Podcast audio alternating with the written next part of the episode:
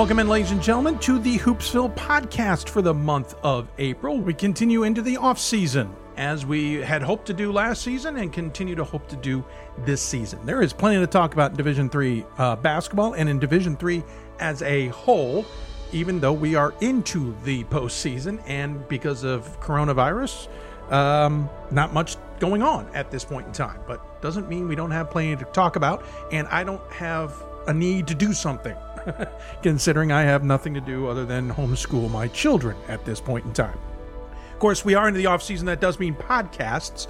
Video is not really going to be something we're going to go to in the off season. One, it gives us a break to kind of tinker with our studio and other things. But second of all, the house now a little bit busier. My wife actually set up in the studio for her home office. Uh, we got some time to kick her out so we could do this. But as a result, audio the rest of the way until we get back to November, unless something extraordinary happens. Uh, you can always interact with us. You can tweet us at D3Hoopsville or hashtag Hoopsville. You can always email us, hoopsville at d3sports.com. You can find us on Facebook, facebook.com slash hoopsville, and Instagram. Instagram uh, is also at D3Hoopsville, similar to our Twitter account. Of course, our homepage is d3hoopsville.com. Should point out, since we're not doing video, I want to thank our partners at Blue Frame Technology for their help um, throughout the season for the video side of things. And we will go back to them for video down the road as well. All right, so let's talk about what this show was going to be and what it is now. We had originally planned to talk to many of the coaches who decided to hang it up or, or shift jobs, um, as we had a number of those coaches to talk about. But instead, we got pushed off thanks to a, a uh, email we got from Indianapolis um, after lots of conversations to try and get individuals from the NCAA to come on our show regarding how things shut down in March. We got a chance to talk to Dan Dutcher, our friend of the show, and we will be talking to him extensively on this program about how things came to an end in March, but more importantly, take advantage of it and talk about everything Division Three. Thus, the title of the show, "The State of D3." We haven't actually done a State of D3 with Dan in several years, so it's nice to get back at it. But there's certainly plenty to talk about. Uh, with that in mind, though, let's start off with some of the news that did has been making the rounds in Division Three basketball. You start with the coaching carousel. Uh, Dave Hixon uh, the big news, of course, decided to make the sabbatical permanent. He has decided to retire. I chatted with him the morning that decision was to be made public. Uh, certainly sad to see him go, but I certainly understand it. And I think coronavirus helped a little with that decision as well. Uh, 42 seasons at his alma mater, two national titles, third winningest coach in Division Three history with 600 or 826 wins. I apologize. Had a 739 winning percentage. Joins Glenn Robinson and Steve Moore as the three winningest coaches, all to retire this season.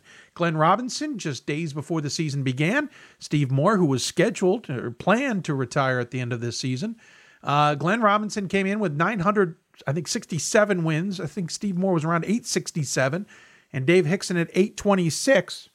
Talk about locking off the top of the uh, win column in terms of history. Uh, the top three winningest coaches all retiring in the span of the last few months. Uh, congratulations to Dave Hixon. Um, the coaching search, the, the, the search for that job is wide open. I've been told. I know Aaron Toomey had a somewhat successful year as interim at 18 and 8, uh, though missed the NCAA tournament.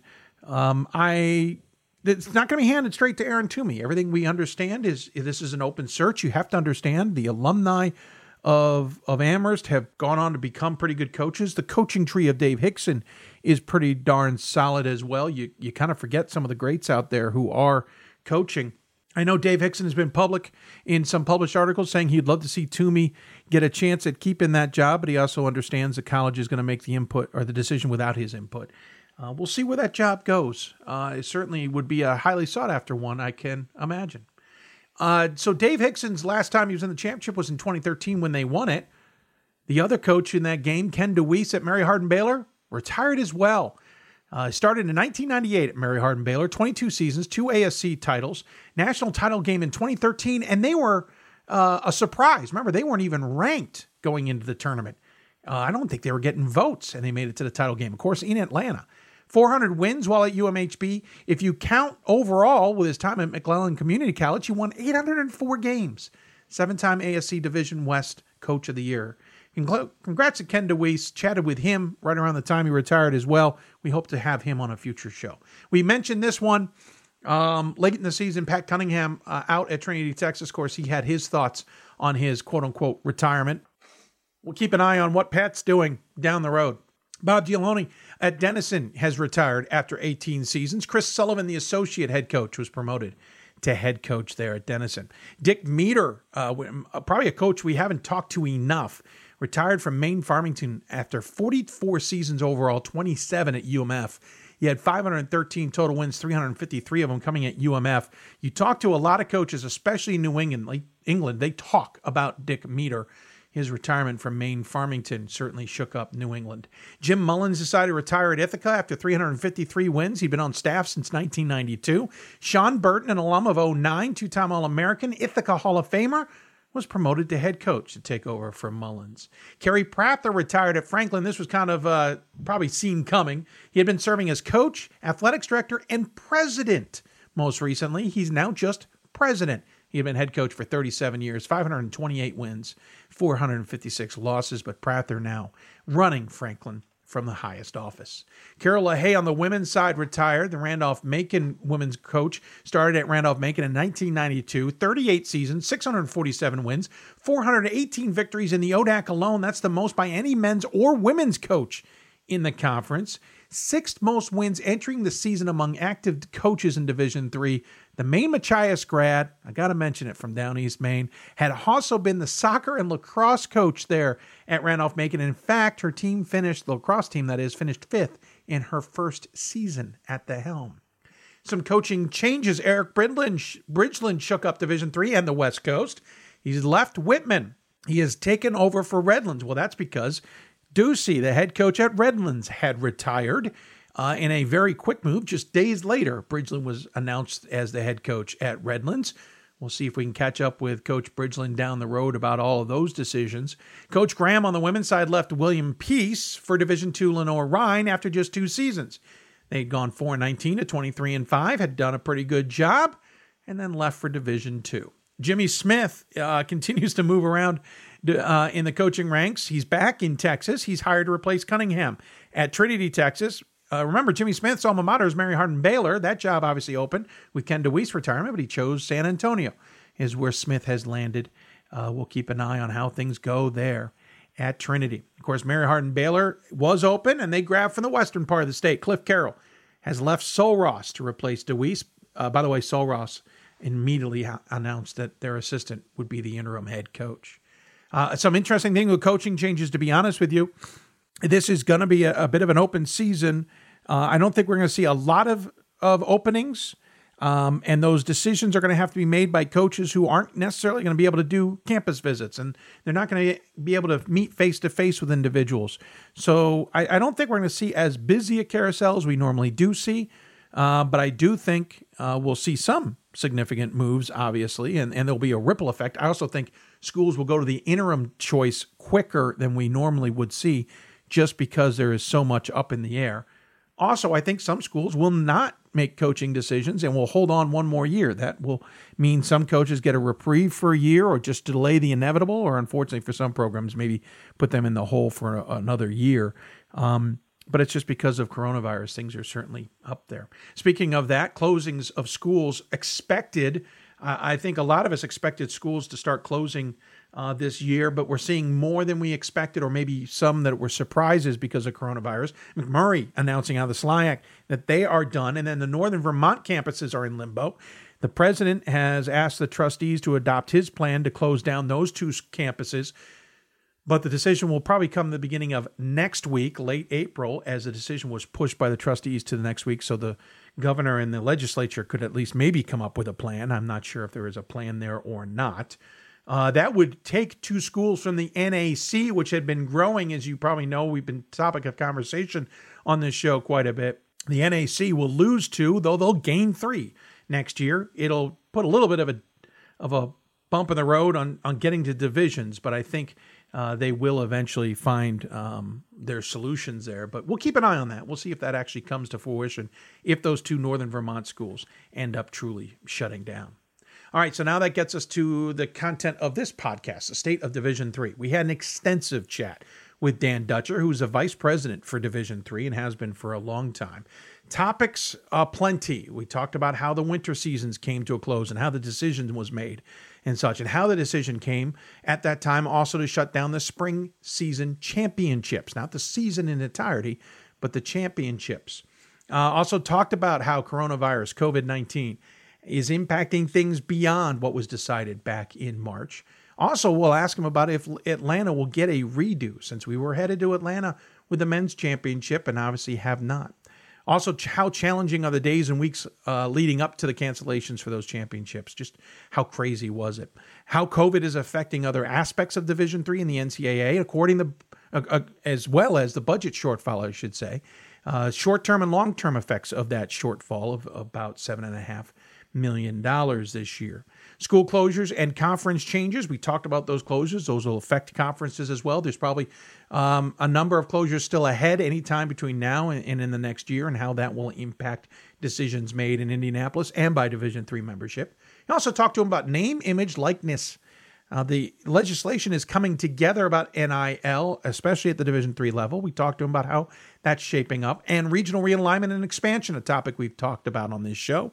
We will discuss with him the latest there. Plus, we threw at him some wildcard questions. But to get things started, we talk about how things came to an end in March. Now joining us on the Blue Frame Technology Hoopsville Hotline, it's the Vice President of Division Three. It is Dan Dutcher, coming to us from his home in Indiana. Sir, thanks so much for taking the time to join us. Good afternoon, Dave. Thanks for a chance to visit. Yeah, I, you know, obviously we love visiting. We love chatting with you. It certainly could be in better times. Have you ever had a, a scenario in your career um, that has been so, uh, I guess, up in the air in terms of where everything's headed? No, uh, nothing that uh, comes even close to this.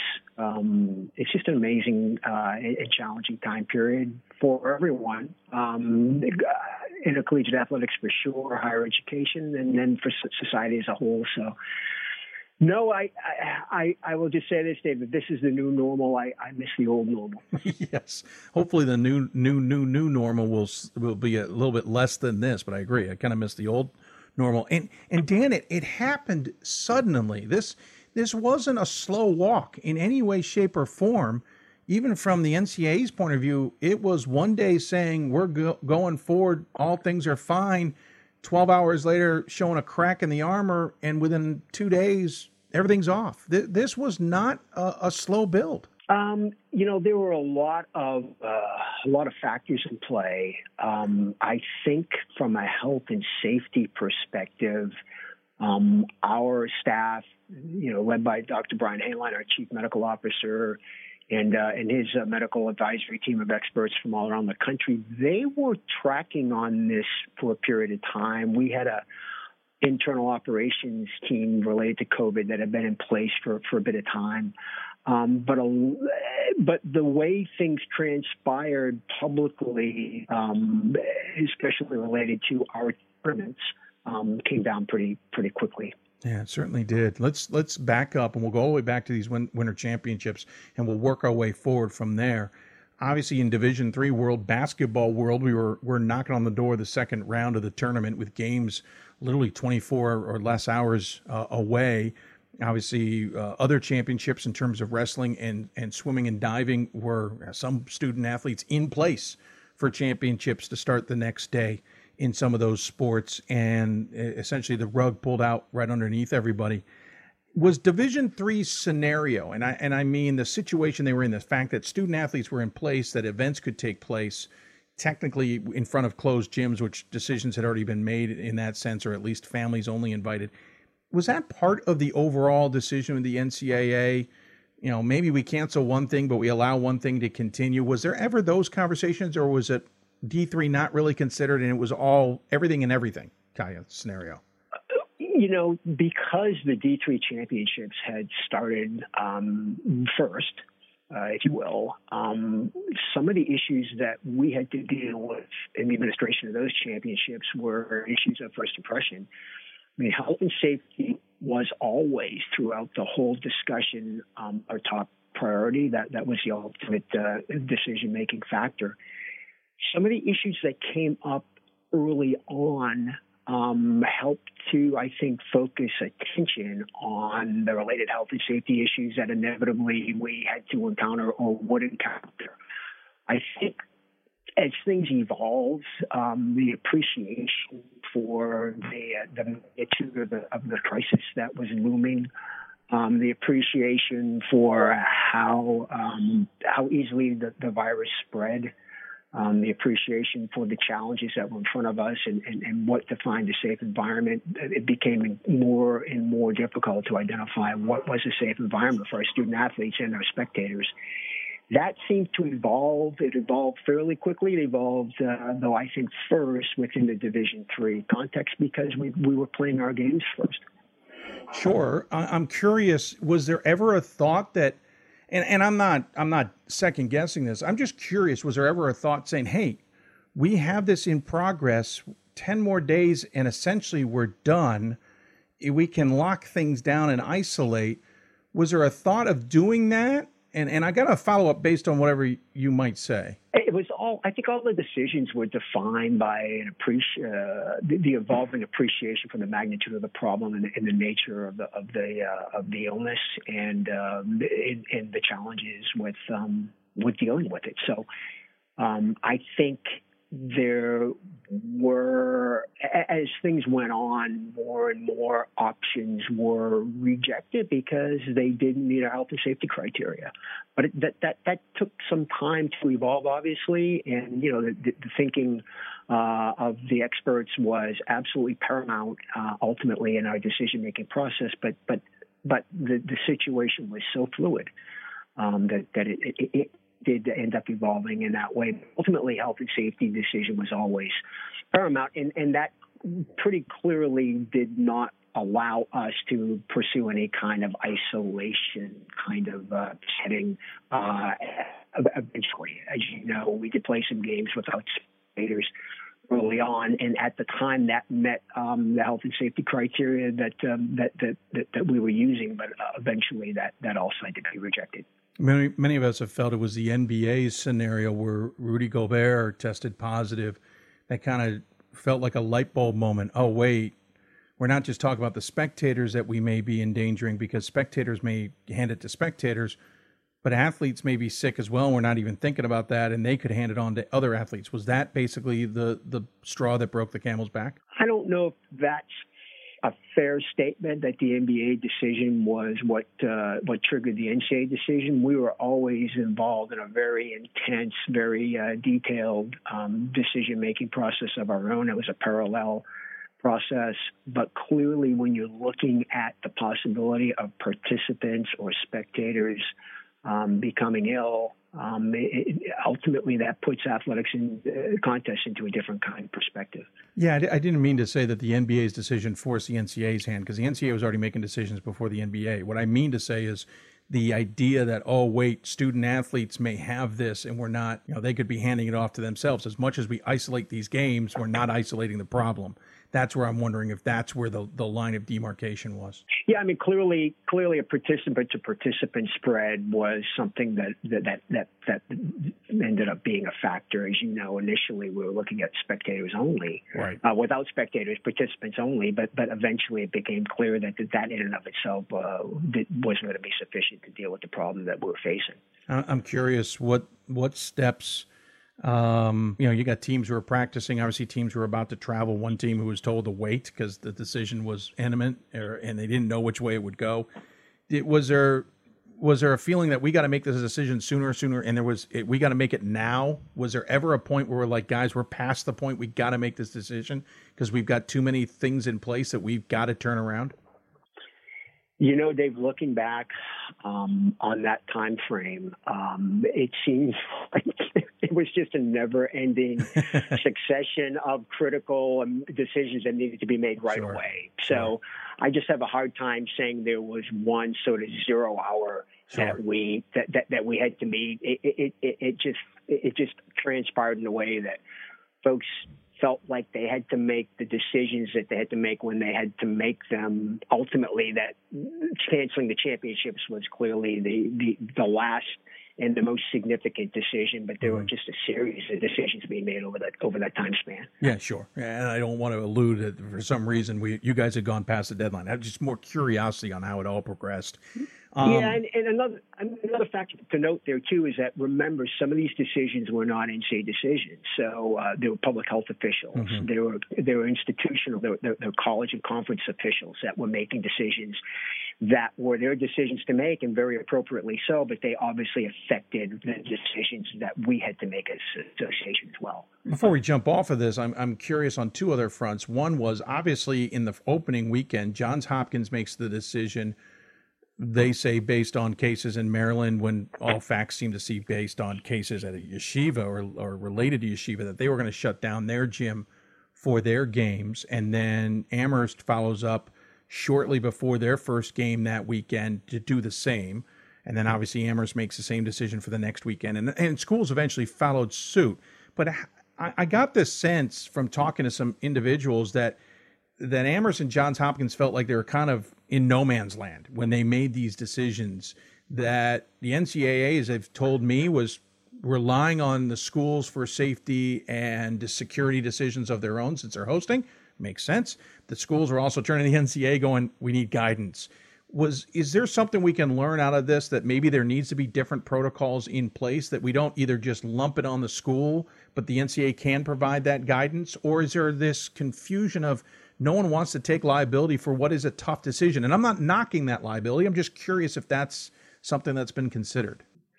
You know, going back to your initial comment when we started the interview, uh, we were facing situations collectively. I'm talking the national office, our, our local hosts, our, our, um, uh, at all levels, we were facing decisions that we had never really faced before. Uh, and so uh, I've always felt like it'd be a heck of a case study for, for mm. a business school to, to write about how some of these situations transpired, how they were handled, what we learned from that. I think, um, God forbid, we have to have to go through this again, but I mm-hmm. do think we all collectively learned um, from these situations, and uh, and we need to study them further to, to see what more we can we can learn. But at all levels, we were facing situations that, uh, to my knowledge, we had really faced before. Yeah. Yeah, certainly makes sense. Uh, more curiosity, as I said. The only thing that was interesting and certainly significant about all this was the men were heading to Atlanta for the second time. This was going to be a, a, a, you know group championships of D one, two, and three in Atlanta, as we had done in 2013. That you know is now off the table clearly because we didn't play them. And and I and I'm kind of curious. Looking forward, is there going to be an effort to make up for that now lost experience? Uh, I will point out to anybody who's listening at home, 2021 uh, next year is scheduled to be in Indianapolis, and we know there's a, a basketball uh, facility nearby where the women's championships have been played in the past. Uh, basically, nearby being in the same downtown uh, area, not too far from from the uh, where the D1 championships will take place. 2022 New Orleans, it's next door. Um, 2023 is Houston. There isn't a facility nearby, but the women are already going to be doing this in Dallas that year. 2024 Phoenix, not sure there's a facility nearby. San Antonio 2025, you, you could discuss whether there's a facility nearby, and then we repeat in 2026. Those are the championships we know ahead. Um, 2026 in Indianapolis. Is there discussion? Is will there be discussion of trying to make up this lost opportunity? I wouldn't be surprised if there are um, discussions about trying to revisit um, this opportunity. And remember why we why we were doing this uh, and, and, what we learned from the first time we did this for the men and the women, and that is an opportunity to focus on Division three men's and women's basketball at the NCAA's uh, where the NCAA's uh, brightest lights are mm-hmm. shining mm-hmm. at our at our premier, our marquee uh, championships is just an incredible opportunity for us as a division. Um, the, the, quality of the competition, the experience that the student athletes share, the opportunity to tell the D3 story uh, to folks who may not be familiar with it, those are just incredible opportunities for us. So I'm not sure um, specifically at this point when and if it would happen again. I certainly think the reasons why um, we agreed to do it in Atlanta and then in 2023 for the women. Those reasons I think still remain valid. And um, I, I'm pretty confident that within the existing committee structures, the basketball committees, the championships committees, et cetera, um, that um, looking for opportunities to maybe uh, accomplish what we unfortunately couldn't accomplish this year in Atlanta will be uh, will be uh, reviewed. I would think next year, 2021, if everything is normal, and I'm making a big assumption at this point, that that makes the most logical sense since we're in the headquarter we're in the city of the headquarters of the NCAA. Yeah, I can't I can't comment on that other than I'm sure um, all the future sites uh, will be you know will be pursued for, for possible sure. opportunities. Yeah, I appreciate it. Obviously, putting you on the spot there a little bit. Um, let's quickly transition over to the spring championships because what I found fascinating and and a little bit gut wrenching at the same time was not only was a decision made on the winter championships in March but the decision was to pull all the spring championships. Now, at that time, some conferences and some schools had decided to to, to stop their spring sports as well. Not even a wait and see approach, not even a hey, we're going to take two weeks, which some other schools and conferences were doing. What was the decision behind canceling everything from late May through June? Um, because that one, I and again, it's curiosity. That one definitely seemed abrupt and and rather um, shocking? It's a great question. You know, looking, knowing now uh, what we know, mm-hmm. it, it, was it, it, was the right decision to make. Um, at the time, the reason that decision was made really comes down to what was canceled, and what was canceled were national championships. Again, sure. NCAA didn't cancel regular season or conference competition. Right. NCAA canceled national championships. And national championships means something very special. I know I'm, I'm preaching to the choir here. but that, I think, goes to the reason why the decision was made to cancel the championships. When you saw significant portions of the membership canceling their spring seasons or, or suspending them indefinitely, what that meant was if we did conduct a championship, it wouldn't be a truly national championship because a significant portion of NCAA membership uh, would not be represented because they can't the competition in that sport. So ultimately, we sponsor national championships, and we wouldn't really be sponsoring national championships if significant portions of the membership wouldn't be participating. That's, that's certainly fascinating. Is it? And I hate to. It feels like I'm putting you on the spot a little bit more too. Here is that almost an element of schools making decisions that force the NCAA's hand more than maybe the NCAA didn't want to go in that direction. They wanted a wait and see approach, but they felt that certain conferences had kind of forced the issue or, or schools, whichever. You know, it was it was frankly it was at the moment. So um, you know, again, so many of those difficult decisions in that time frame were reacting to what the reality was. So regardless of whether you know, would we wish that we had been able to sponsor spring championships with uh, you know, yes, would we wish that the schools didn't uh, find it necessary to cancel their spring uh, seasons, sure. But the reality was they had, and the reality was, and for good reason. Uh, and so ultimately, I think the decision was made, and I think it was the right decision. We, but we, had, we would, I, I, think, again, that was the board of governors' decision. They were responding mm-hmm. to, to the realities at the time. Yeah, no. Again, it, curiosity. We obviously know talking about this now in in, in mid-April that, that the decision makes sense because at this point we would be on the doorstep of conference championships with national tournaments starting in May. So uh, we obviously right. realize the timing has made sense. It just again, it was a. It, not only was it uh, shocking to hear that the the winter championships were pulled out, even though we kind of saw the writing on the wall. To hear them also simultaneously, oh, oh, by the way, spring championships in May, we, have already cut those out too. It's like, whoa. Um, it, it seemed like a big decision, and it's a huge financial one, Dan. Both winter and spring championships obviously the the D1 championship tournament in basketball being the biggest financial uh, behemoth that affects the NCAA. I cannot imagine that these decisions were easy. Oh no, no, they were uh, they were very they were very challenging. Um, but you know, ultimately, uh, the, the, health and safety concerns were paramount. Those were the main concerns that, that really trumped everything else. And uh, again, in hindsight, I think that those were the right decisions. Yeah, no, again, but I know the financial income or impact is going to be there, and we'll talk about that coming up yeah. in in a little bit. I, I, I mean, I'll, I'll, you talk about how difficult it was. Um, you know, Dave, there there have only been four days in my life when I cried in the office, and that was them. I mean, I, people were devastated, and for good reason because of what we lost for our student athletes by having to make the decision, but it had to be made. As Dan said, it had to be made. Amazing how quickly everything went from normal March postseason to completely shut down. Just what, about 10 days away from crowning a women's champ? And conceivably, we could have crowned a men's champ if they had maybe tweaked with the schedule in Fort Wayne. Obviously, Atlanta was looking more and more doubtful. Um, but there we are. Uh, our conversation about how the NCAA and Division three academic year came to a sudden close was fascinating, and I appreciated Dan's insight on that. Coming up, we continue to talk about how COVID 19 is impacting things moving forward, what the future could look like, what we may be talking about down the road, and of course, how it impacted the Division three budget, how they were ready for this to some extent, and how it may impact budgets down the road. You're listening to the Hoopsville podcast, the state of Division Three, with our guest, Vice President for Division Three, Dan Dutcher. Back with more after this.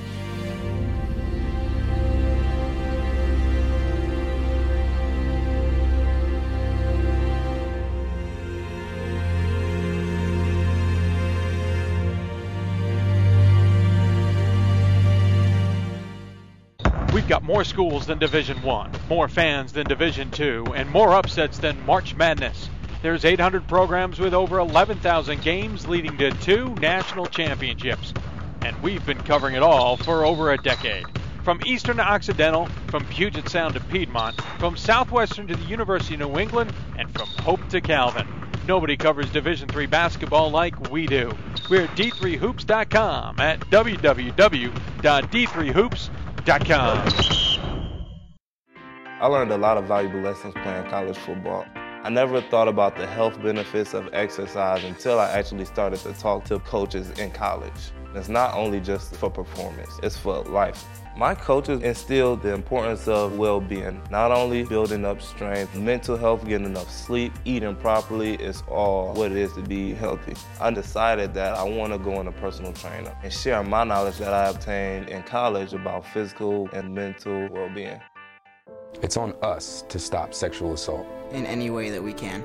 To get a friend home safe. To never blame the victim. It's on us. To stand up. To make our community safe for all. It's on us. It's on us to look out for each other at parties. It's on us. To be more than just a bystander. To step up and say something. It's on us. All of us. To, to stop, stop, sexual assault. assault. Learn how and take the pledge at itsonus.org. My name is Marcus Walker. I was All State, won a state championship, a high school All American, and played college and pro ball. I played because I love the game. I grind to be the best. I sweat because I put in work. I'm strong because I believe.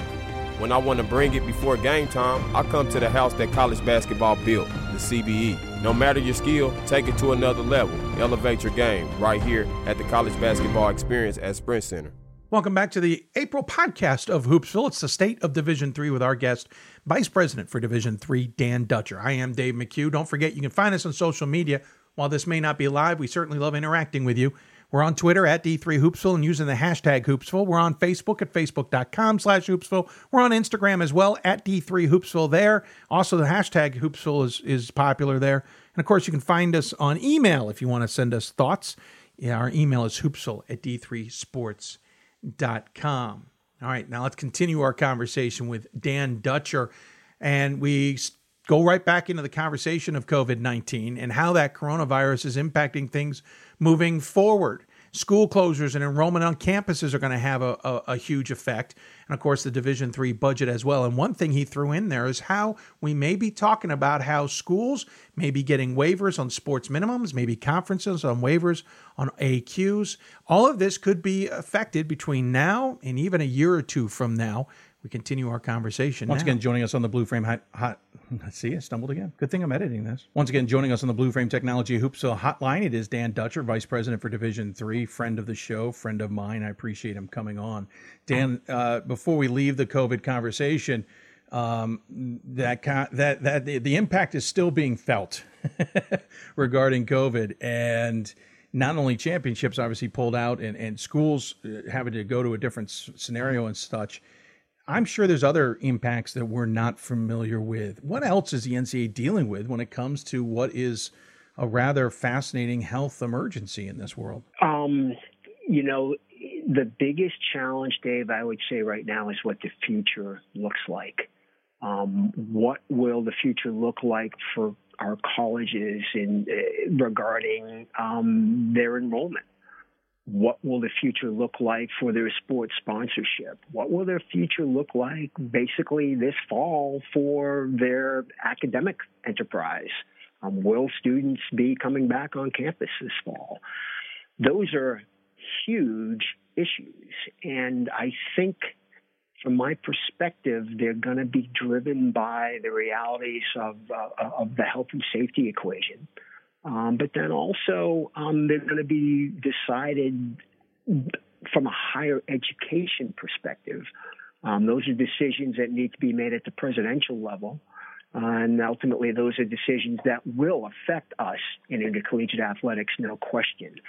Um, I think we're, we're looking at schools that right now are facing significant budget challenges uh, based upon um, the, the, the, havoc that, that, that COVID um, ha, has caused. Um, schools that are trying to determine to what extent they, they may have to close their doors because their financial um, no longer works. Um, the institutions that um, may be able to stay open but going to need to uh, cut programs across the board including our athletics programs to help uh, make ends meet. Um, institutions that are, you know, this this fall will they be able to bring students back on campus? Are they going to to, to need this uh, extend this um, this uh, distance learning model? Um, these are really huge challenges for higher education, and they clearly are going to have uh, an effect on our members in Division Three. Yeah, I, I, can't imagine what some schools are dealing with. Uh, we've already saw, seen some who have closed, like McMurry. We're hearing of others as you and I are talking. I don't I don't want to report it by the time this airs. It'll probably be well known in New England of a couple more closures. And, and there's some even talk that we may not see this fully impacted until a year from now when schools have gone a full year, um, kind of like the NCAA, which we'll talk about in a bit uh, bills are already paid. Things are already taken care of by this point. It's really the next year that will be more impactful. Is is there a side where Indianapolis is is is trying to help or can be there for some of these schools, or is this one of those where you guys just you watch from afar like the rest of us and just hope for the best? No, we're uh, we're trying to provide as much support and resources as we can to our membership. Um, I think as I've we've had discussions with folks at the institutional conference level, including some really helpful uh, conversations lately with our with our conference commissioners. I think we all agree the only way to solve these very challenging issues is to is to begin with dialogue. So as much information as we can share, many different perspectives as we can share and, and benefit from, um, we're, we're, all we're all better off. Um, it does seem like the timetable um, on these decisions is going to um, focus on the summer. Um, we're hearing that a lot of schools have pushed back by about a month the traditional commitment date for incoming freshman classes from May 1 to June 1, and then their traditional budget planning from June 1 then to July 1.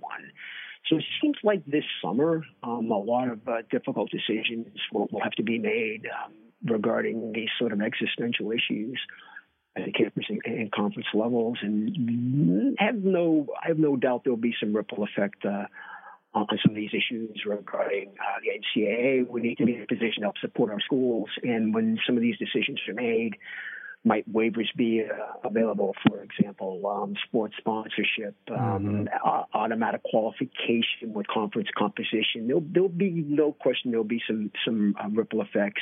We want to be in a position to support our schools as, as best as we possibly can when when they are knocking on our door and asking for that assistance. Yeah, you you certainly present a, a lot of interesting points there. Um, one thing I think is interesting is on the D1 level where they talk about all the money lost, and we'll talk about how that impacted Division three shortly.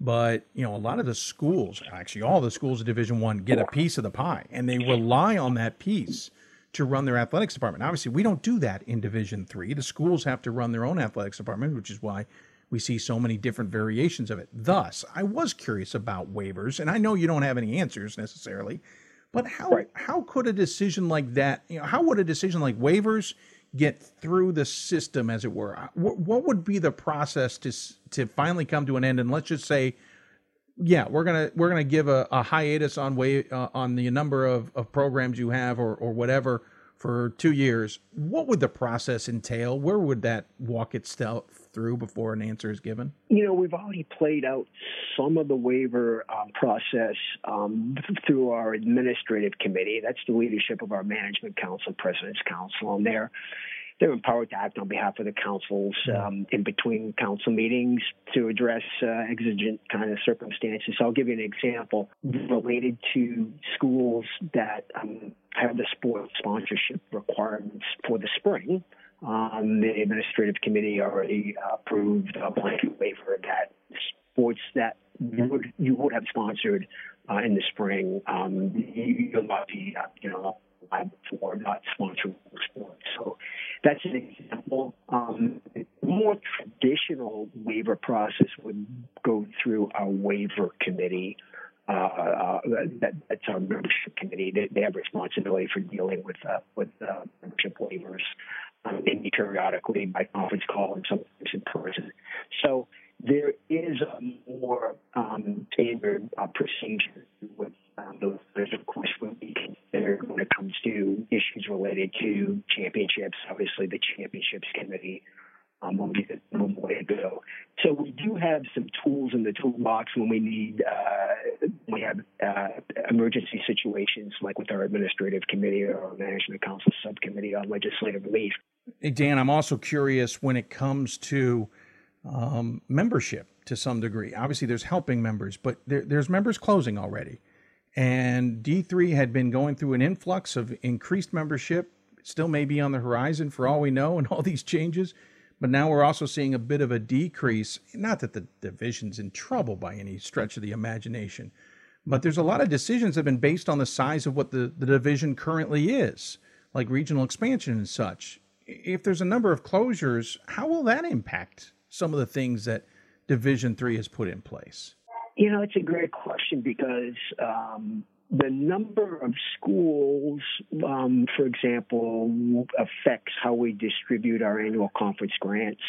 Um, depending upon the number of schools in your conference, that helps to determine um, some of the uh, funding allocations for for our conferences um, for our grant programs. Um, the changes in sports sponsorship clearly come into play because ultimately that helps to uh, affect um, automatic um, that helps affect bracket sizes. Um, and you know that that's very significant too. So um, there will be some uh, some ramifications um, for uh, schools drop uh, you know, clearly AQ you know, can affect um, a conference's eligibility uh, for automatic qualification, depending on how many uh, schools sponsor that sport.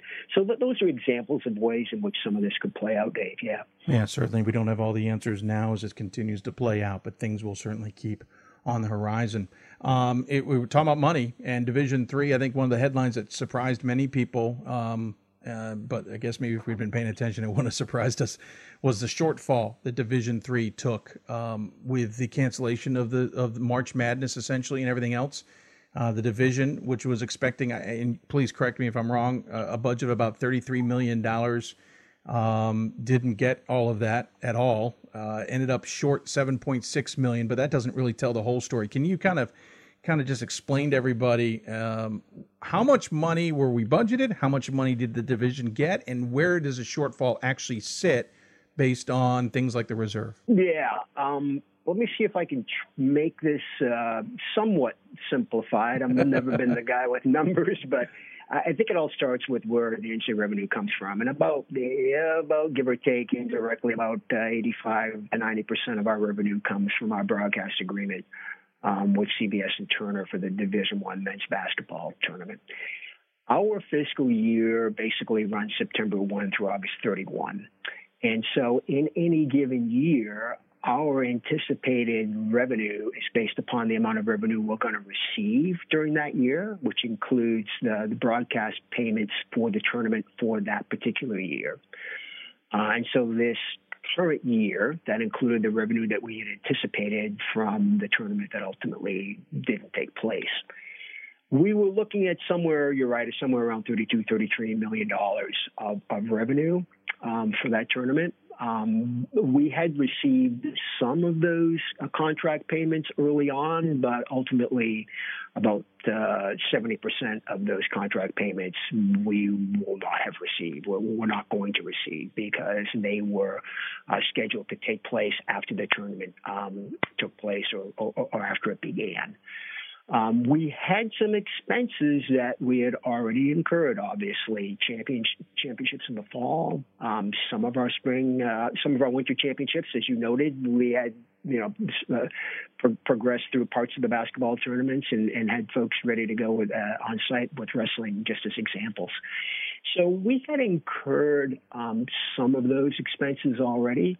Um, and uh, basically, we had only ultimately are only going to receive about ten million dollars of the of the revenue that we had anticipated, um, and we had, had you know had uh, incurred um, uh, expenses somewhere in the in the neighborhood of about eighteen million dollars. So the money we spent um, didn't match the money that ultimately that we're going to take in over the course of the year. So we, we we're going to run somewhere around a seven and a half, eight million dollar deficit.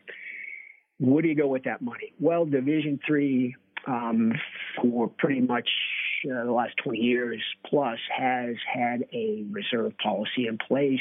The amount of money has changed periodically over the years, but but for right now, our revenue policy uh, reserve policy was that we would keep an amount equal to 50% of the anticipated revenue. That would be our minimum reserve. And then we also um, carried some fin- catastrophic financial insurance to the tune of about $5 million beyond that.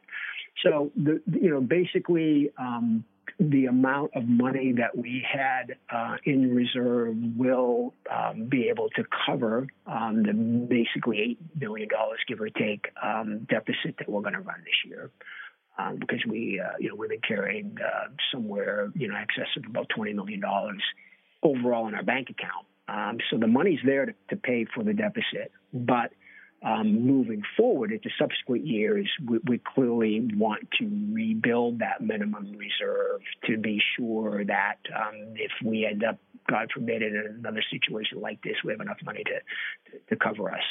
Right now, we're, we're, we're okay as we, but as we project out through the remainder of the existing broadcast agreement with CBS and Turner, which runs through 23 24, before the next agreement kicks in.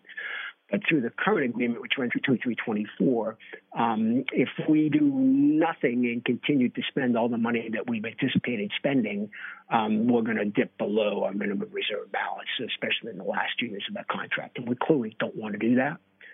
So we're charging both uh, on our championships uh, side, when championships was where we spend about 75% of our budget, and on the non-championships uh, programmatic side, um, we're, we're, we're, challenging folks, uh, we're charging folks to do their due diligence and to come back with recommendations to the Strategic Planning and Finance Committee in June um, for, for potential uh, reductions that will help to uh, help to, to uh, close that gap in uh, through the remainder of the, the, current broadcast agreement over the next three four years.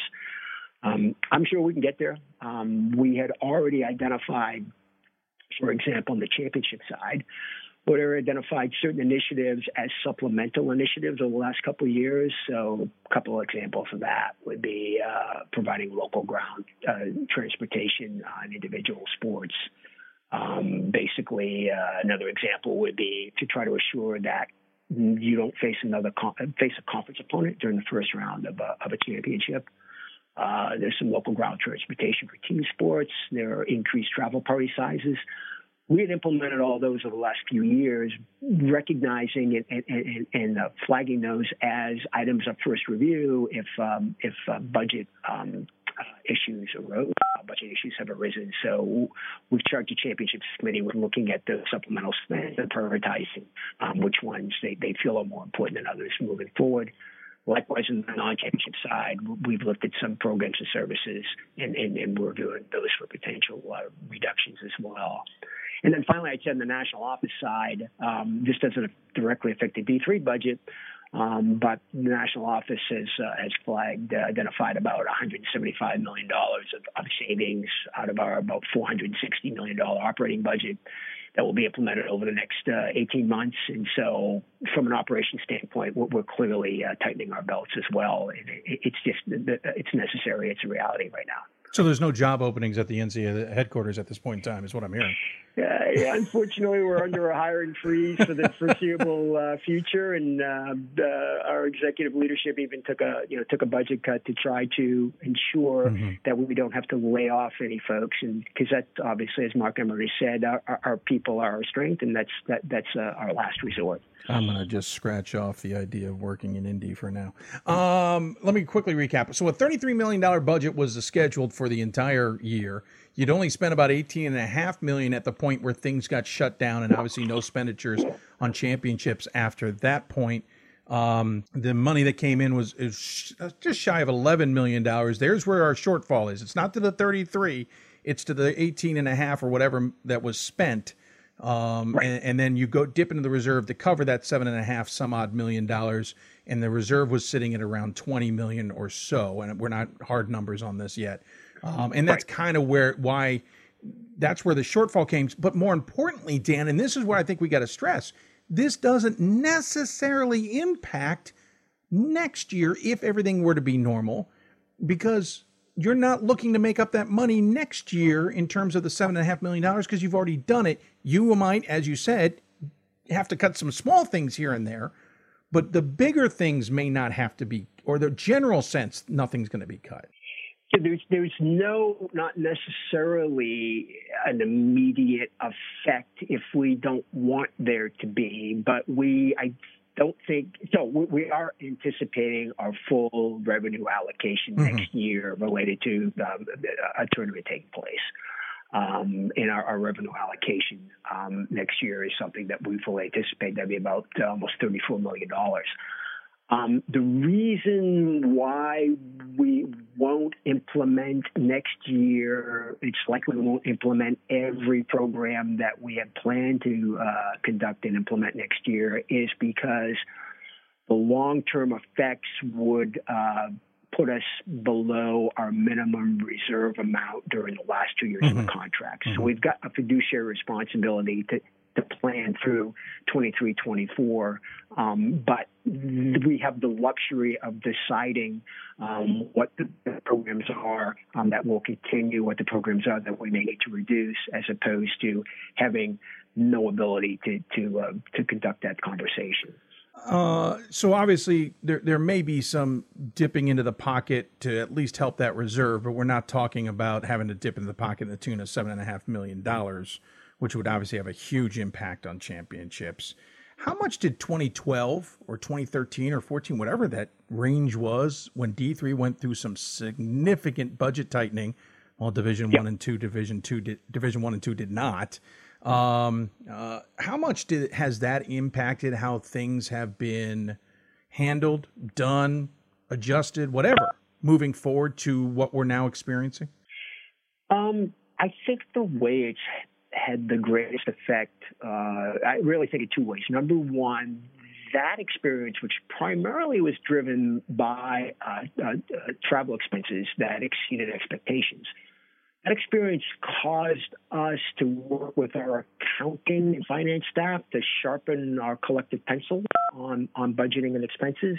So, to that extent, I think it, it, that's proven very helpful for us. It also caused us to to really look at um, and prioritize how uh, proposals for new championship initiatives, uh, the process related to that, and the timetable related to that, that was also something that we benefited from.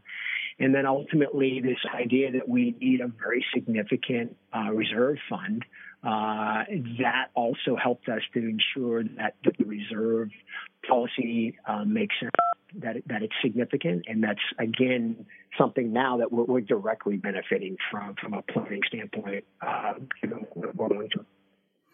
Certainly interesting. Before we, we get off the topic of budget, is there anything else that people need to appreciate for for either the D three budget or, or things down the road um, before before we uh, let you all sharpen the pencils again? Well, only only to the extent that the championship and non-championship programs probably become uh, arguably more important than ever um, because recognizing that the budgetary crunch that institutions and conferences are going to experience at the local level. Um, our ability to help provide these programs and services um, is probably going to fill even a bigger gap than, than it has in the past. So, um, you know, that value of uh, membership, we you know we estimate uh, the value for, for, a member institution is somewhere around eighty thousand dollars a year. Yet our dues are, you know, somewhere around the two thousand dollar range. Um, the, the, return for investment for NCAA membership, I think, is probably arguably better than ever. Yes, that investment is certainly better than ever. You get a lot of bang for your buck in Division Three, considering it's two thousand dollars uh, for your uh, dues every year as a school, and for those who participate in the NCAA tournament, you get it almost immediately back. Even those who don't participate in a lot of tournaments get that investment back in many ways. Appreciate Dan's insight on the budget. And and you know, there's a lot of talk at the Division 1 level. I just read an article before taping this from the Washington Post uh, and a little bit of insight from the USA Today about where Division 1 had done with uh, done things with its money, I should say. Uh, they had had an extensive um, reserve that they built up and then out of fear maybe probably not really thinking this through, but a fear of, of lawsuits, especially regarding name, image, and likeness, um, caused this, the, the division to uh, essentially blow up its reserve, which caught uh, many by surprise. Was, the Washington Post had an extensive article about it. I, I had interest reading it but it shows you just the differences. One, the NCAA is always grouped as Division One decisions, when we all know in Division Three that Division Three has its own say. But at the same time, how Division Three fostered its reserves for moments like these or other occasions where it would be needed. It saved us this time. Moving forward, there won't be a large amount of budget problems there may need to be some trimming. Dan alluded to the one about the conferences can't play each other in the opening weekend. In a lot of sports, that can be avoided, but in football, for example, it's almost impossible, especially out of Texas. We'll have to see if that aspect does get affected. If if they have to ratchet back the, the test run on that because they need to save a little bit of money here and there.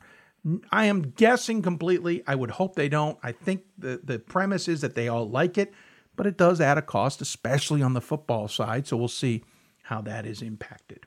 When we come back, we'll continue to talk about the state of Division Three, including name, image, likeness, NIL, what's being crafted for Division Three, what it may look like, what likely will be allowed, and the timeline still ahead. That's more here on the Hoopsville podcast, the state of Division Three. We are the coaches of women's basketball.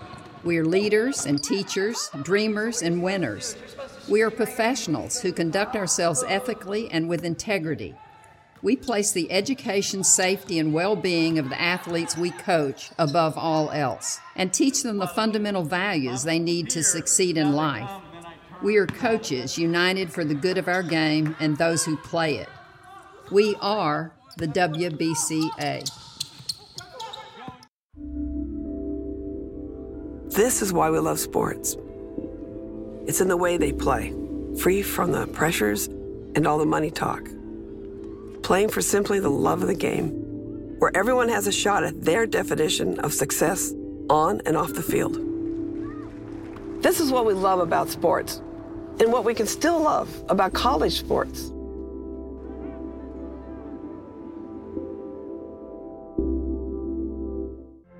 Football has taught me a lot throughout my life. It's definitely had a huge imprint on who I am as a person. Competing at a Division III level created that opportunity for me to go to college. Not only was I the first one in my family to graduate college, but I was really the first one to even go. Being the first one, I'm breaking that cycle, and, and now that I've graduated, I'm not sure what's the next step, but I know I have a lot of doors open. And a lot of those are open because I played football and ran track here at Otterbein. We've got more schools than Division 1, more fans than Division 2, and more upsets than March Madness. There's 800 programs with over 11,000 games leading to two national championships. And we've been covering it all for over a decade. From Eastern to Occidental, from Puget Sound to Piedmont, from Southwestern to the University of New England, and from Hope to Calvin. Nobody covers Division 3 basketball like we do. We're at d3hoops.com at www.d3hoops.com. Welcome back to the Hoopsville podcast for the month of April. I'm Dave McHugh. Hope you're enjoying the show. We're talking with Vice President of Division Three, Dan Dutcher, in an extensive conversation we call the state of Division Three. Now to take on the topic of name, image, likeness. It's getting plenty of attention at the D1 level, obviously, but even D3 has to look at this type of thing and see how it plays at this division, where things stand now, how legislation is being crafted literally as we speak, and the timeline still ahead. Dan Dutcher goes into detail for us, and I found the conversation somewhat interesting. Again, joining us today, uh, long conversation on the state of Division Three on the Blue Frame Technology Hoopsville Hotline. It is Dan Dutcher, Vice President for Division Three, calling us from his home, and I guess a, a home office per se now, since he hasn't been in the Indianapolis office in a while. Dan Dutcher joining us here from Indiana. Indiana. Uh, Dan, as always, appreciate the, the time and the amount of time you give us, which is always helpful, I think, to the larger good in Division Three. Um, I, I think when you and I expected to talk to each other, obviously everything we've just talked about was not on the plate. Um, I know I reached out in January on the on the off chance that maybe a conversation about name, image, likeness would be worth having. Uh, I'd love to jump into that a little bit here because right now we're kind of at a, a precipice, maybe, or at least um, um, a, a, turning point in the system because at this point, D3 is going to start coming out along with the NCAA with some some ideas, as it were, for NIL. Is that correct?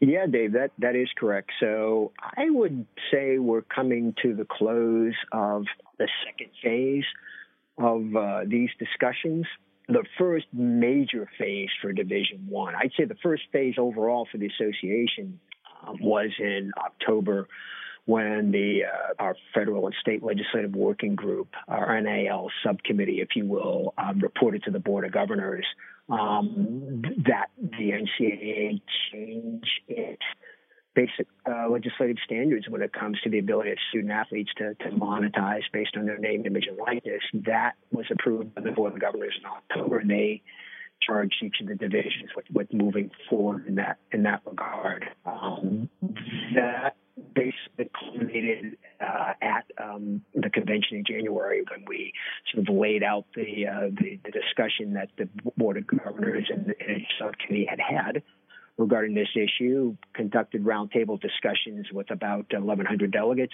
um, and got some great feedback on, on different ways we could go as a division. The second round of the discussions, which I think is culminating now over the next uh, couple of weeks, uh, related to committee review. So, based on the feedback we received um, from uh, the delegates at the convention, where should we go potentially as a division um, with um, possible uh, changes to, to, our NIL? Um, in particular, we had two committees charged with sort of leading this review. Um, you know, one is our student athlete advisory committee because ultimately this is really an issue about uh, student athletes and, and their ability uh, to uh, sort of uh, enhance their their overall educational and, and uh, well-being experience. Our interpretation of legislation committee was the other lead committee um, on this issue. And again, this is a very complicated issue from a legislative and interpretive standpoint. So they, it made sense to give them responsibilities to deal with this. SAC talked about it at the convention in January. They'll talk about it again uh, this weekend as, as, you and I speak. Um, the Interpretations Legislation Committee um, did some great work on this over two days in late February that legislative model for Division Three that came out of uh, the ILC meeting um, that goes to our management council and president's council for review uh, over the next couple weeks. Assuming that that feedback is positive, then we would begin the third round of, of review, which is broader, hopefully dis- distribution and discussion and feedback from the membership ultimately culminating in um, the summer meetings of the councils, which is when we need to come away with a, a, an actual legislative uh, packet of proposals for convention uh, consideration and vote by the membership in January. We should point out uh, by the time this interview is going is set to bu- to publish, the Division Three National SAC group will have already had their virtual meetings. The Division Three Management Council is wrapping up their meetings this month, and we have ahead of us in about a week's time the Division Three Presidents Council meeting, and that's why we say this is all kind of coming to a head a bit on what Division Three should do. And we should point out also, Dan, that whatever Division One chooses, is it doesn't have an impact necessarily on Division Three because, again, like in everything else, every division is has got its own differences and its own nuances. Division Three has to really come up with NIL that makes sense for itself. You know, it's a good point. Ultimately, um, the legislative packages that will be voted on are going to be functions of the divisional governance structures.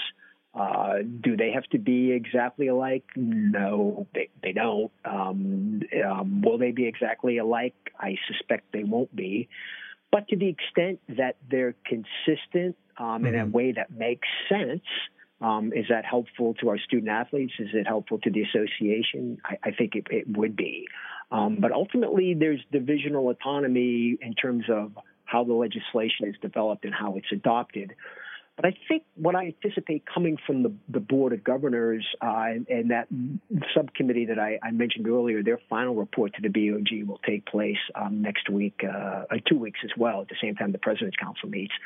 I think there'll be a final report um, to the Board of Governors that identifies some principles that are ver- that will be very appropriate for all three divisions. And from what I've seen, Dave, um, in the in the what's being considered on the legislative front in the other two divisions, um, those models are, are, are are fairly consistent with the Division Three model as well. There's there may be some areas for difference, but I think in general. The three divisions are, are, are going uh, in a direction that uh, that will be compatible. Yeah, I, I should say that we we've noticed over the years too that Division One and Division Two certainly respect a lot of what Division Three has already in place. Um, and when it comes to names, name, image, likeness, there's going to have to be some similarities. Um, what do you expect to come out of these April meetings um, in terms of what people in the division, in the NCAA in general, will have to be considering, or will consider, or will not like, or whatever? I think what we're talking about here in all three divisions is an opportunity for student athletes to not only become active in the public space, but also to include their status as a student athlete in, in that context. And that's that's really significant from the D3 perspective. We've permitted D3 student athletes to involved in, in, in public things, um, but not to include their student athlete status. So that would be fundamentally new. So being involved as a as a student athlete um, in your ability to teach private lessons, um, to do research projects, to do a YouTube blog. Um, those are just examples of, of, of places to uh, to look to where student athlete involvement would be permitted under some of the legislative models that I've seen um, uh, across all three divisions, and that's, that's significant. The other piece to note is these would be independent activities. These would be activities that would be created by or sponsored by member institutions. So, to some extent, I look at what is being proposed conceptually akin to um, independent third party employment by a student athlete. It's not a job that institutions would be setting or administering. It's akin to something that's going on in the community and, and trying to find uh, independent uh, employment and getting the remuneration from that employment.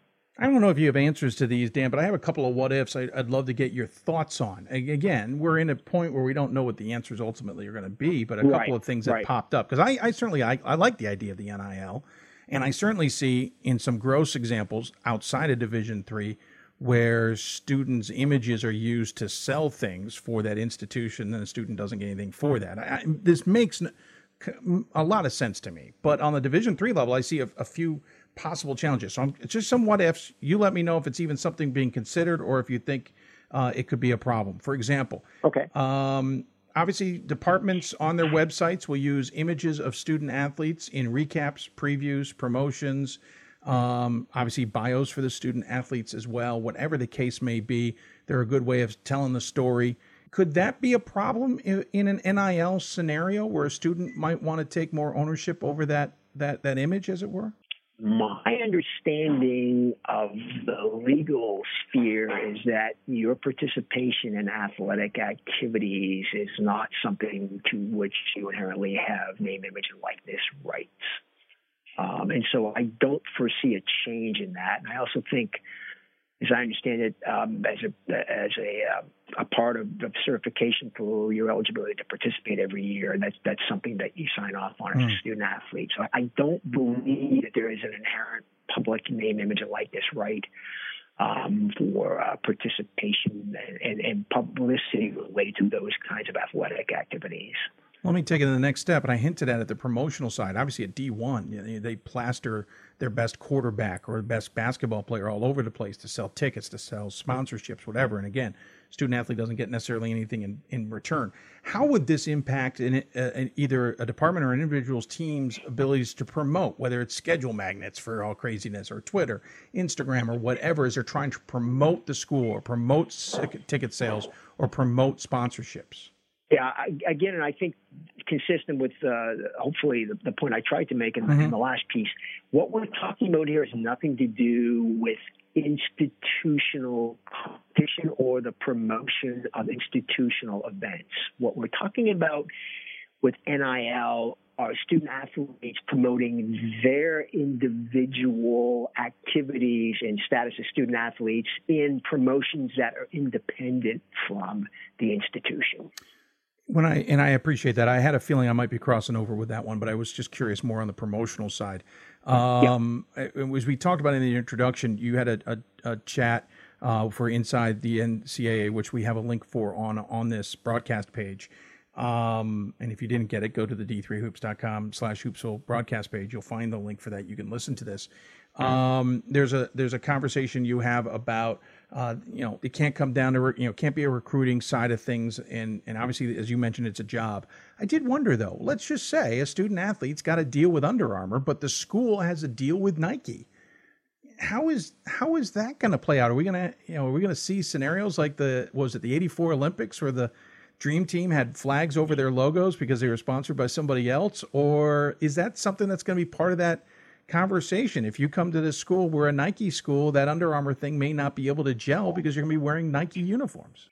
It's a great question. I don't have an answer for that. I do know that that has been cited as a topic that needs, you know, additional additional review. Oh, and I'll uh, give you a similar example. What about uh, promotional activities for uh, businesses that some folks may find objectionable, yeah. like uh, a student athlete promotion for an, an alcohol business mm-hmm. or a gambling business or a tobacco company.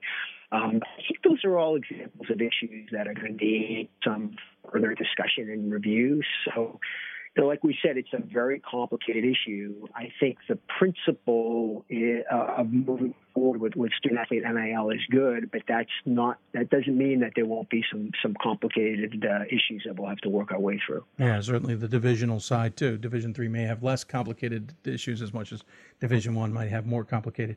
Uh, also curious, what if a, a guy's doing a video blog, and we've seen some great ones out there, especially this last few years but they're using the school's facilities. Like he's doing a basketball demonstration, it's a school facility, or it's a basketball practice or a game, it's a school's game. Would, would that, you know, but he's doing it on YouTube and thus he's monetizing that for himself, which is fine. Would there right. be an, would there be a challenge to the fact he's using the school's facilities, kind of this quid pro quo idea? Yeah, it, it absolutely is an issue that needs further review. This may be one of those issues where um, the divisions may take a little bit of a different tack.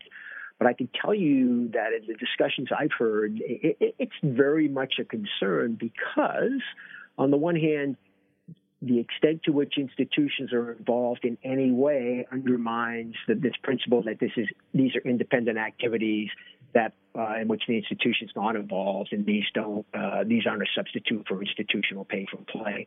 Um, but on the other hand, um, there's a school of thought that says, hey, if I access your institutional facilities or I access your institutional trademarks, the same way that any other student can mm-hmm. on campus, or the same way that uh, another third party might be able to.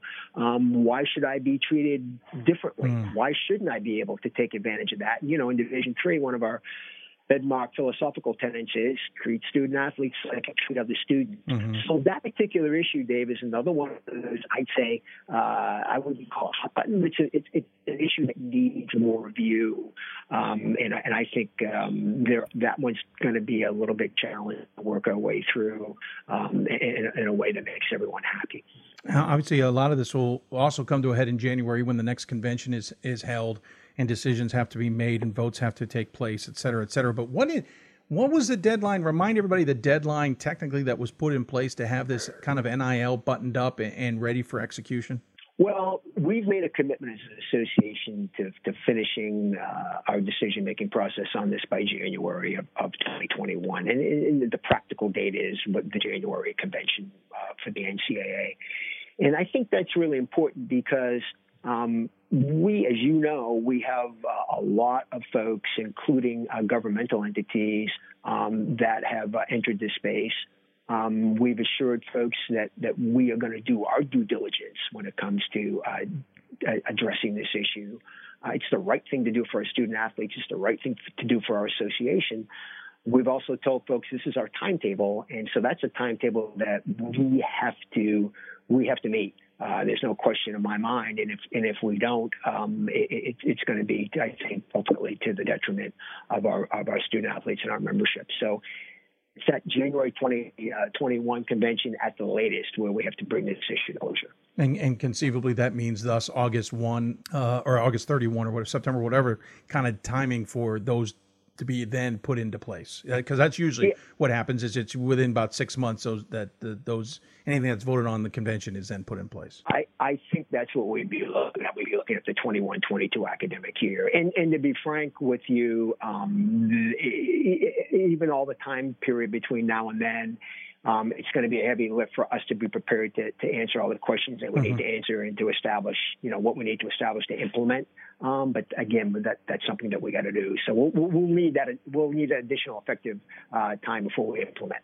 Well, and with all good legislation, sometimes it goes in place and then needs some tweaking uh, down the road. But curious, you say 20, uh, 2021 for January, the convention, to have this all said and done. And while we don't want to drag it out, how much – has the COVID and, and everything else that is kind of you know thrown monkey wrenches into everything, throwing a monkey wrench into how this is all progressing. And is that deadline going to be realistically be able to be hit?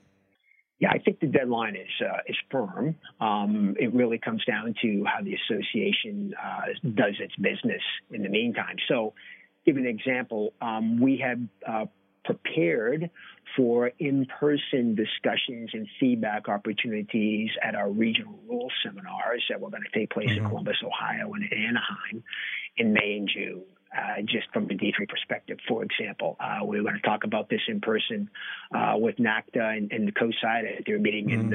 in, uh, that have been planned for, for Las Vegas in June. Um, now has been canceled. Um, we're going to substitute our in-person regional rule seminar for some kind of online opportunity. Um, so it's changed the way we'll accomplish what we wanted to accomplish, but we still have to accomplish what we need to accomplish. Yeah. We just need to be more creative in, in getting that done. You're just you're going to have to dress up in a suit and tie from the waist up, whatever you want to do from the waist down, and just do it on online instead. That's right. Certainly appreciate Dan's lightheartedness there. Name, image, likeness will be a topic we're talking about for the next year or so because legislation is due in January. We'll know a lot more of the details after it comes out of this month of meetings in the NCAA um, and how it's crafted. We also have a couple of wildcard questions still ahead on this show for Dan, and, and we dive back into this NIL briefly on that topic as well. Coming up, we talk regional realignment and expansion what has been decided, what we will see. Of course, uh, we will also throw those wildcard questions at Dan. You're listening to the April podcast, the state of Division Three, with more next.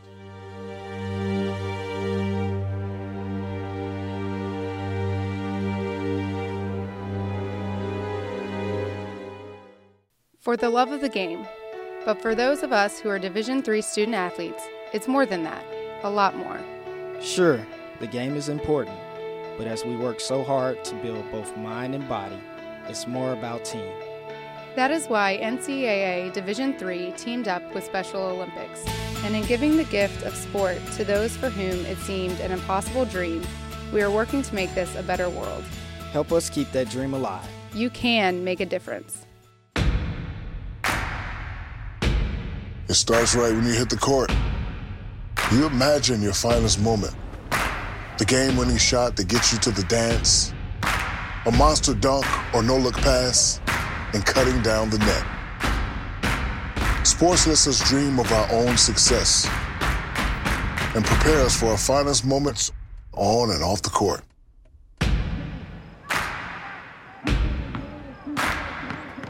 We are the coaches of women's basketball. We are leaders and teachers, dreamers and winners. We are professionals who conduct ourselves ethically and with integrity.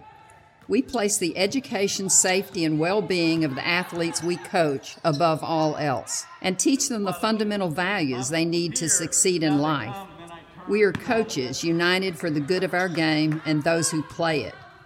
We are the WBCA. Welcome back to the Hoopsville podcast for the month of April. Once again, you can always find us on Twitter at D3Hoopsville using the hashtag Hoopsville.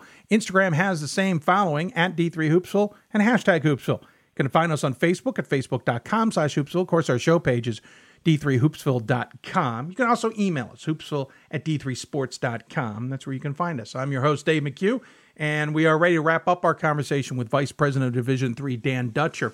In this segment, we talk regional realignment and expansion. Remember, we have touched on this several times during the show, but we had an extensive conversation back in February with Brad Bankston, the ODAC commissioner and former management council member as well. We have a link to that interview on our show page.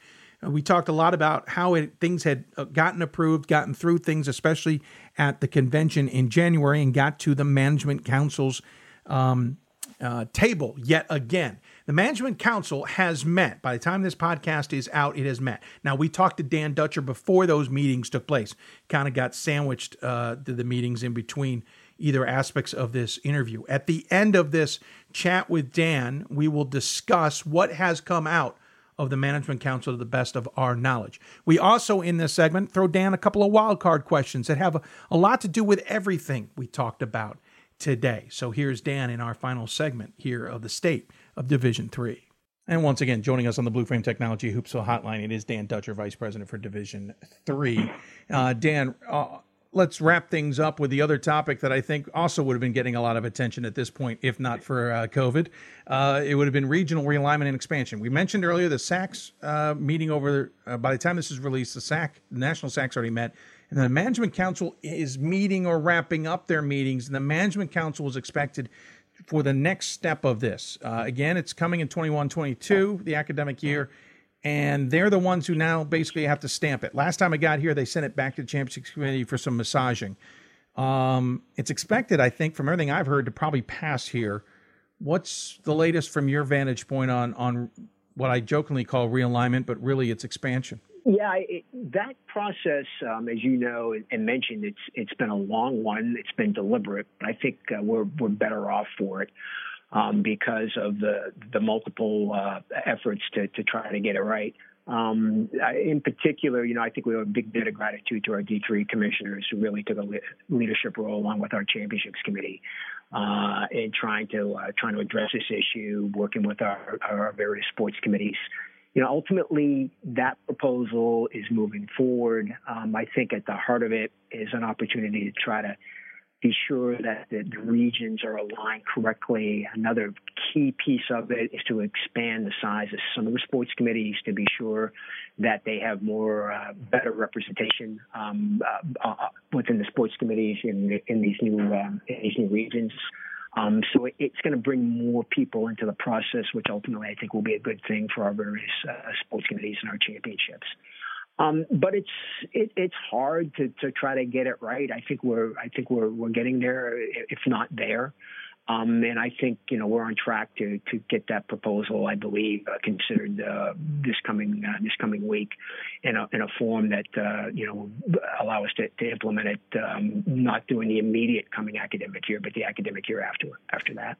And as I understand it, management councils are basically about where this heads. It, it, it won't jump to presidents. It won't necessarily go to legislative in terms of January convention. Management council approves this it goes back to championships committee to to execute, and as you as we both said again for basically August September of 2021. That's right. And um, President's Council can always take up any issue that it's interested in that the Management Council has discussed, but this isn't an issue that we're flagging for President's Council review unless something uh, unexpectedly blows up, yeah, to be sure. frank with you, with the Management Council. So this is much more of an operational kind of uh, kind of issue that um, that the Management Council would, uh, would have a say on typically.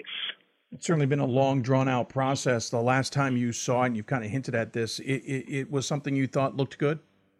Yeah, I, I think the process has been deliberate, but I think that the results are going to show and that uh, I, I, think the proposal that, as I understand it, it's a, it's a really nice spot. It adds costs because you're going to have more committee members and, and, and other elements of it. Again, we were talking about budgets, but there's no real concern about that? You know, uh, when we talked earlier about asking the Champions Committee to uh, prioritize uh, among their proposed new expenses and to look at those supplemental expenses, um, clearly this would be included in that discussion. But the, the last uh, discussions that I've uh, been privy to, for example, the Strategic Planning and Finance Committee, is that this is viewed as a more sort of fundamental, longer term kind of expense. And so I think, like all expenses, this will be reviewed, but I don't anticipate necessarily that this is one that um, that we'll be backing off on at this point. It's not like regional realignment is a topic that happens all the time. Though that said, I feel like this is the, at least the third time um, in the last 15 years or so that we've discussed it. There were there's different versions. There's the one that actually went into place last time when there was some realignment. There's been versions where we've where we've shifted some conferences. There's been smaller versions. What I'm trying to get at is this one that's always going to ebb and flow and change maybe every five to some odd years because the division is constantly at one point growing but constantly changing in terms of sports as well. That's not a bad theory. Uh, in that, you know, our membership ebbs and flows, um, uh, our sports sponsorship ebbs and flows a little bit. Um, so it's probably something that if you're not periodically reviewing it, um, then you're probably not uh, not uh, doing your job. But having said that, I think this is the most uh, the deepest dive we've done on this in, in, in many, many years. And so I wouldn't expect uh, any future reviews to, to be this extensive or, or, this necessary, to be frank. Bit of a wild card question regarding kind of the status of things and kind of touching on everything we've talked about. Is there going? Do you think a few years ago there was talk about curtailing some games in, in in most of the sports? Football was excluded, some others were excluded, but you know, basketball cut out a couple of games in the regular season. Baseball and softball cut out about, I think it was 10. Do you think that gets a fresh look in what is now a very different financial and, and whatever world we're living in? You know, I think it's a great question. Um, and I would tell you, at least from some of the informal um, conversations I've had with folks over the last couple of weeks, I think the answer is probably um, mm-hmm. because of the budget ramifications. Mm-hmm. So the uh, again, folks are institutions are looking at a variety of ways in which to address um, uh, the budget issues that they're facing. Um, if it's possible to reduce um, contests and save uh, money, but at the same time uh, continue, you know, a significant, robust uh, competitive experience for student athletes, I think that's something that schools are going to look at. So I'll, Dave, I'll, I'll say I'll be surprised if um, that issue doesn't receive some attention over the next couple of years. Same idea, wild card, championship selections for sites. Um, the process for the next four years, which is literally six years or like two years down the road. So, thus, in the next uh, whatever time period, um, was wrapped up before all this came to a head. Um, but you're asking communities for four-year commitments, or at least some time frame in those four-year commitments. And, and I know in some sports they struggled with that, and some communities couldn't give you an answer on stuff. Now I think it's even dicier. Does that whole process get re-examined? Does it even get delayed slightly because of what has happened, and we need to wait a little bit longer to make sure everybody's in the same spot they were in when they applied to be a host site? Yeah, I can't answer that question with uh, any authority. I would say conceptually, um, the, the, new reality is so different um, that uh, I wouldn't can be surprised if, to some extent, um, some of the some of the commitments that were made, um, some of the, the processes um, are subject to, uh, again, by, uh, by, all parties, uh, subject to some additional discussion. Um, clearly, um, things uh, that we're going through now are going to have some longer term ramifications, mm-hmm. and some of that might, uh, you know, might might relate to um, the ability of, of institutions or, or, or, communities to, to host uh, events. Um, but I don't know, as I uh, sit here and speak with you now, I don't know of any specific um, activities along those lines. I'm going to mash two other ideas into one here. In soccer, at least the Division One level was discussing uh, the idea of going to a kind of, uh, uh, I guess, baseball type idea in the sense that you play some in the fall and you play some in the spring, uh, or tennis is another example of that.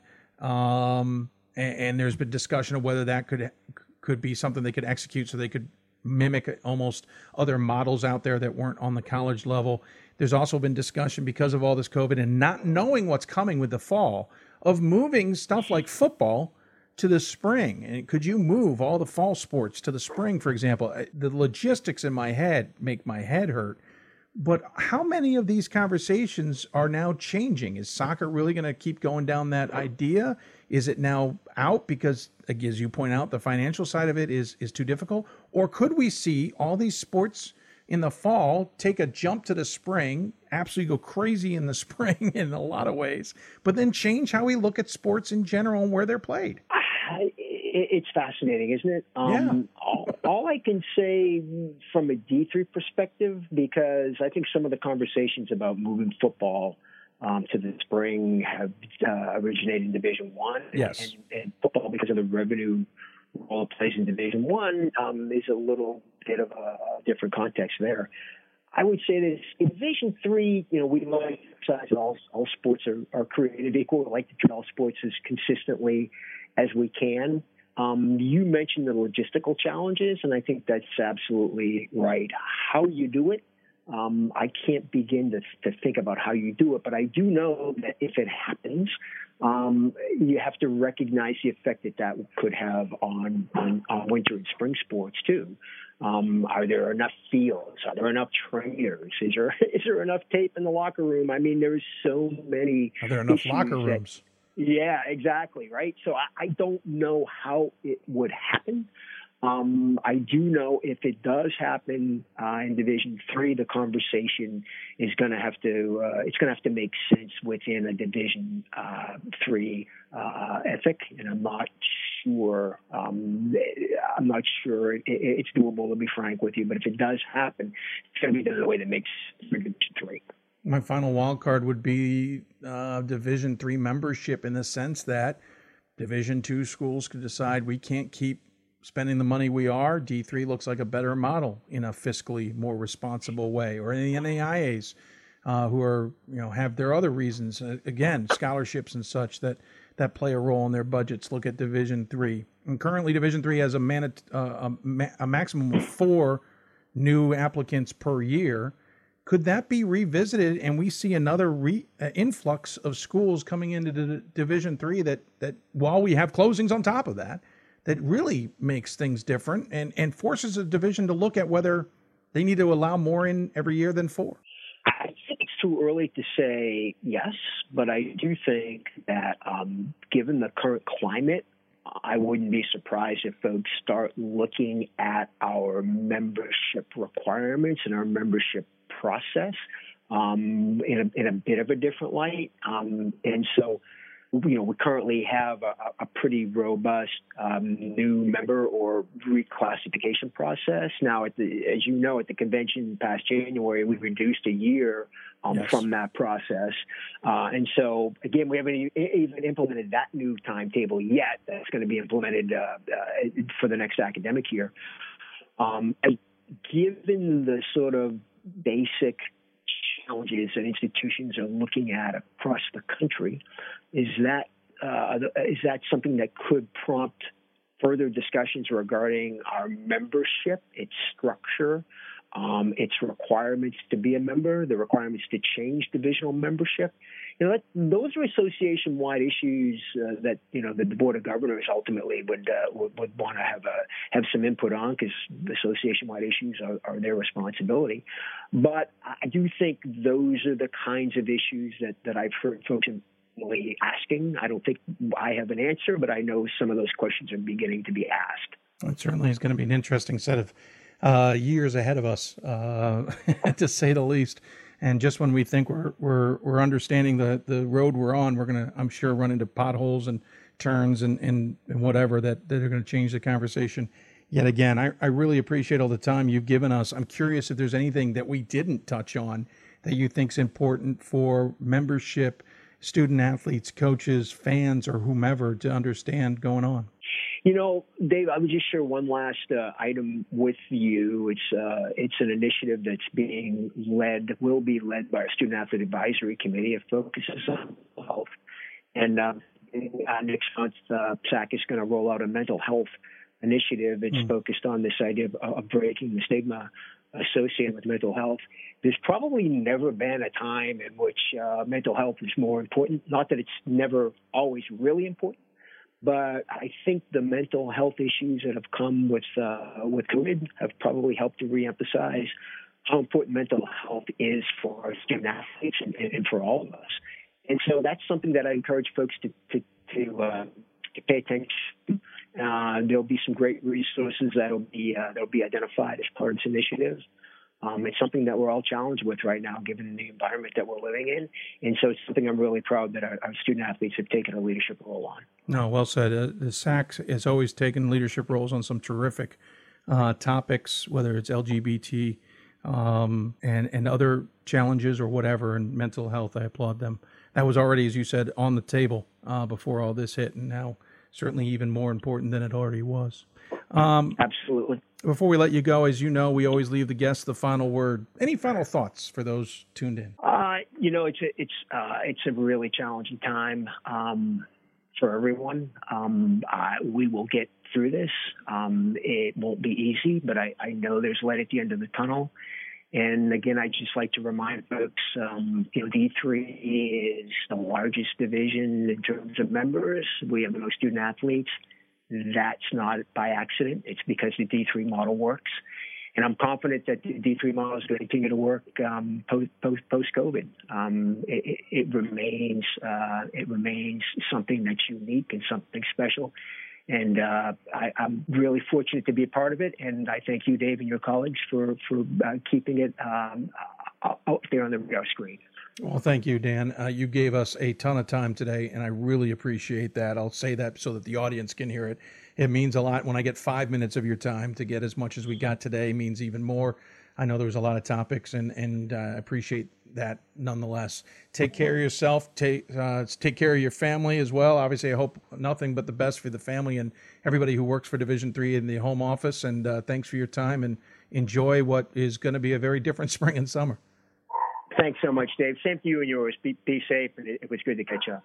Once again, a tremendous thank you to Dan Dutcher, Vice President for Division Three, for joining us from his home in Indiana. Um, we appreciate the time he gave us to discuss all of everything we talked about in the state of Division Three. Um, let's quickly touch on regional expansion. Uh, I'm personally all for this, including sports uh, that I know it's been a little more contentious and like football. I'm not overly worried about it, but we do have some updates from the management council, which, as we mentioned, as this has come out, has met and they have approved the money and logistics for the expansion and realignment, including additional RACs, size of the national committees for every sport. And of course, every sport will be a little bit different. You're going to get a max of 10 regions for sports like basketball, soccer, and others. Sports like football are going to go from four to six, and there's other changes that we'll certainly talk about down the road. This does go into effect again for 21 22. So 21 22 academic years. So basically, the sports starting in August 21 will see this expansion. So we've got about 16 months to see how this all finally comes together. Part of the package includes a five year reevaluation setup. So, in other words, they'll make sure the region, sports, schools, and conferences are aligned as best as possible.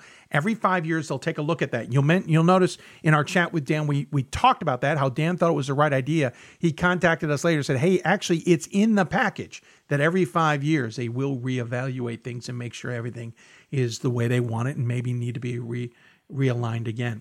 Uh, also includes, and I think this goes back to what Brad Bankston told us in February. I believe there's details in this also to help the championship committee determine what new schools or conferences or whatever should go into what regions. Obviously, there's we can't expect five years of no changes, um, and so there could be changes that need to be taking place in different sports overall.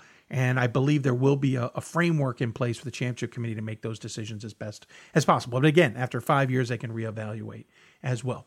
Uh, there's also going to be some additional input requested from um, from some or all the sports committees, uh, but I get a sense this is dotting the I's, crossing the T's type of thing. Um, there's no more steps as I'm under as I'm aware. This is now in place. It's not something necessarily the president's council is expected to take up, and the president's council is expected to meet at the end of April for two days of meetings. It hasn't been flagged for their attention, though they they could certainly bring it up and discuss it if they wanted to. Though it is not likely, from what I've gathered, and there's no legislative need in January either. So essentially, this is done unless something significant changes in the next couple of weeks, and I just don't expect to see that uh, still looking for a copy of what those regions may look like. I suspect we'll get one soon, uh, but eventually we're all going to see this. And again, we got 16 months to get kind of wrap our minds around how each sport will be impacted and how 10 regions will look, and even the names of those 10 regions. We haven't even discussed what the names might be. One other note, too I know the Management Council has asked, I've been told, has asked each sports committee to report back about how they're using the ranking criteria what we all consider the primary and secondary criteria, how they're using it, how it's being implemented. Um, I, I, have a feeling the management council is not only doing its due its its smart work here of overseeing things, but I think they want to make sure that some committees are using the criteria properly. In other words, they're not putting a, a ranking as to which one's more powerful than the other. They're not leaning on one more than the other. Um, I think that is happening in some sports, and I'm not going to go on the record saying which ones I feel those are, but I think there has been some inconsistencies, and clearly the management council wants to at least get feedback from the sports committees on how it's all being utilized.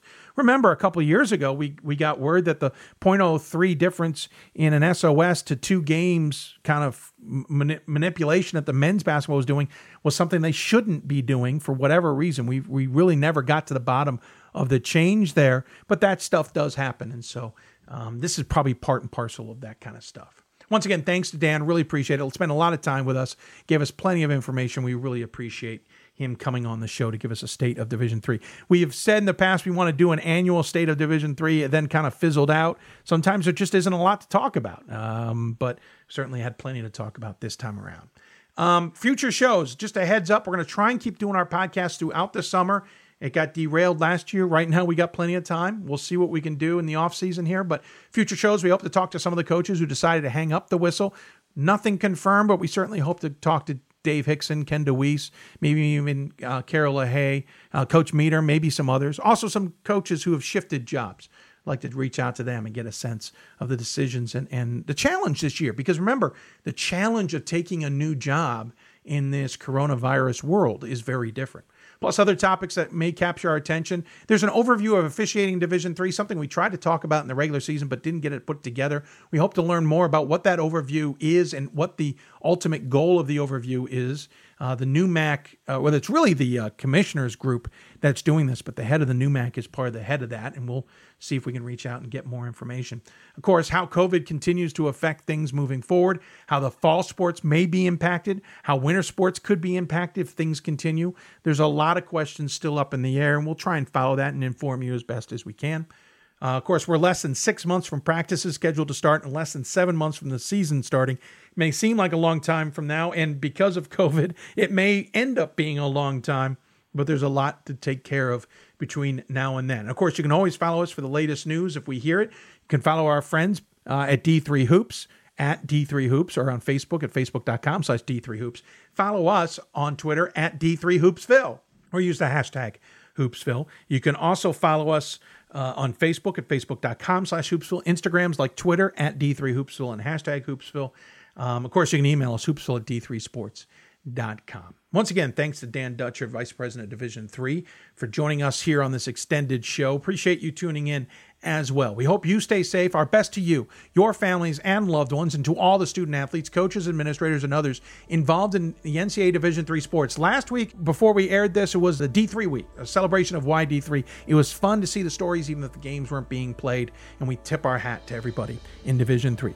I am Dave McHugh. Thanks for tuning in. I want to thank our our uh, our supporters, as it were, not only at D3 Hoops, Women's Basketball Coaches Association, National Association of Basketball Coaches, Blue Frame Technology as well, but also want to thank those of you who've donated to our show. That money ended up coming in handy to, to pay the mortgages, to be blunt. Um, not how we expected to be paying for it, but that's how, or using that money, but that's how it's being used. And want to thank all of you for supporting the show as well. We can hope to continue our podcast once a month, all the way until we're starting the season back up in November. Thanks again, everybody, for tuning into this State of Division Three, a Hoopsville podcast special. We appreciate it, and we look forward to talking to you again in May. Have a good one.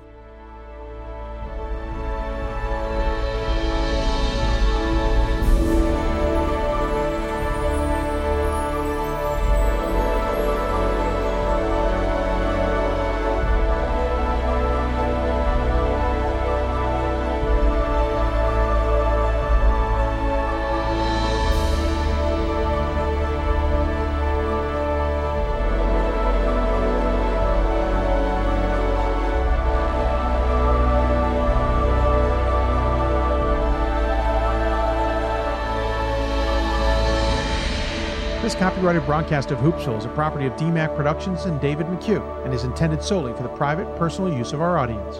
Any other broadcast, rebroadcast, or other use of the descriptions and accounts of this show without the express written consent of Hoopsville and DMAC Productions is strictly prohibited.